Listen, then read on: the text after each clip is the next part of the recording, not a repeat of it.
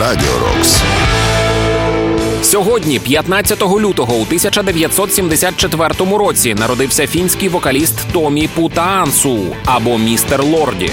Гурт Лорді Томі замислив ще 92-го року, зробивши ставку, як і його кумири з гурту Кіс, на грим і костюми. Щоправда, слава барилася. Спочатку гурт здобув популярність вдома у Фінляндії і лише за 10 років поїхав на Євробачення.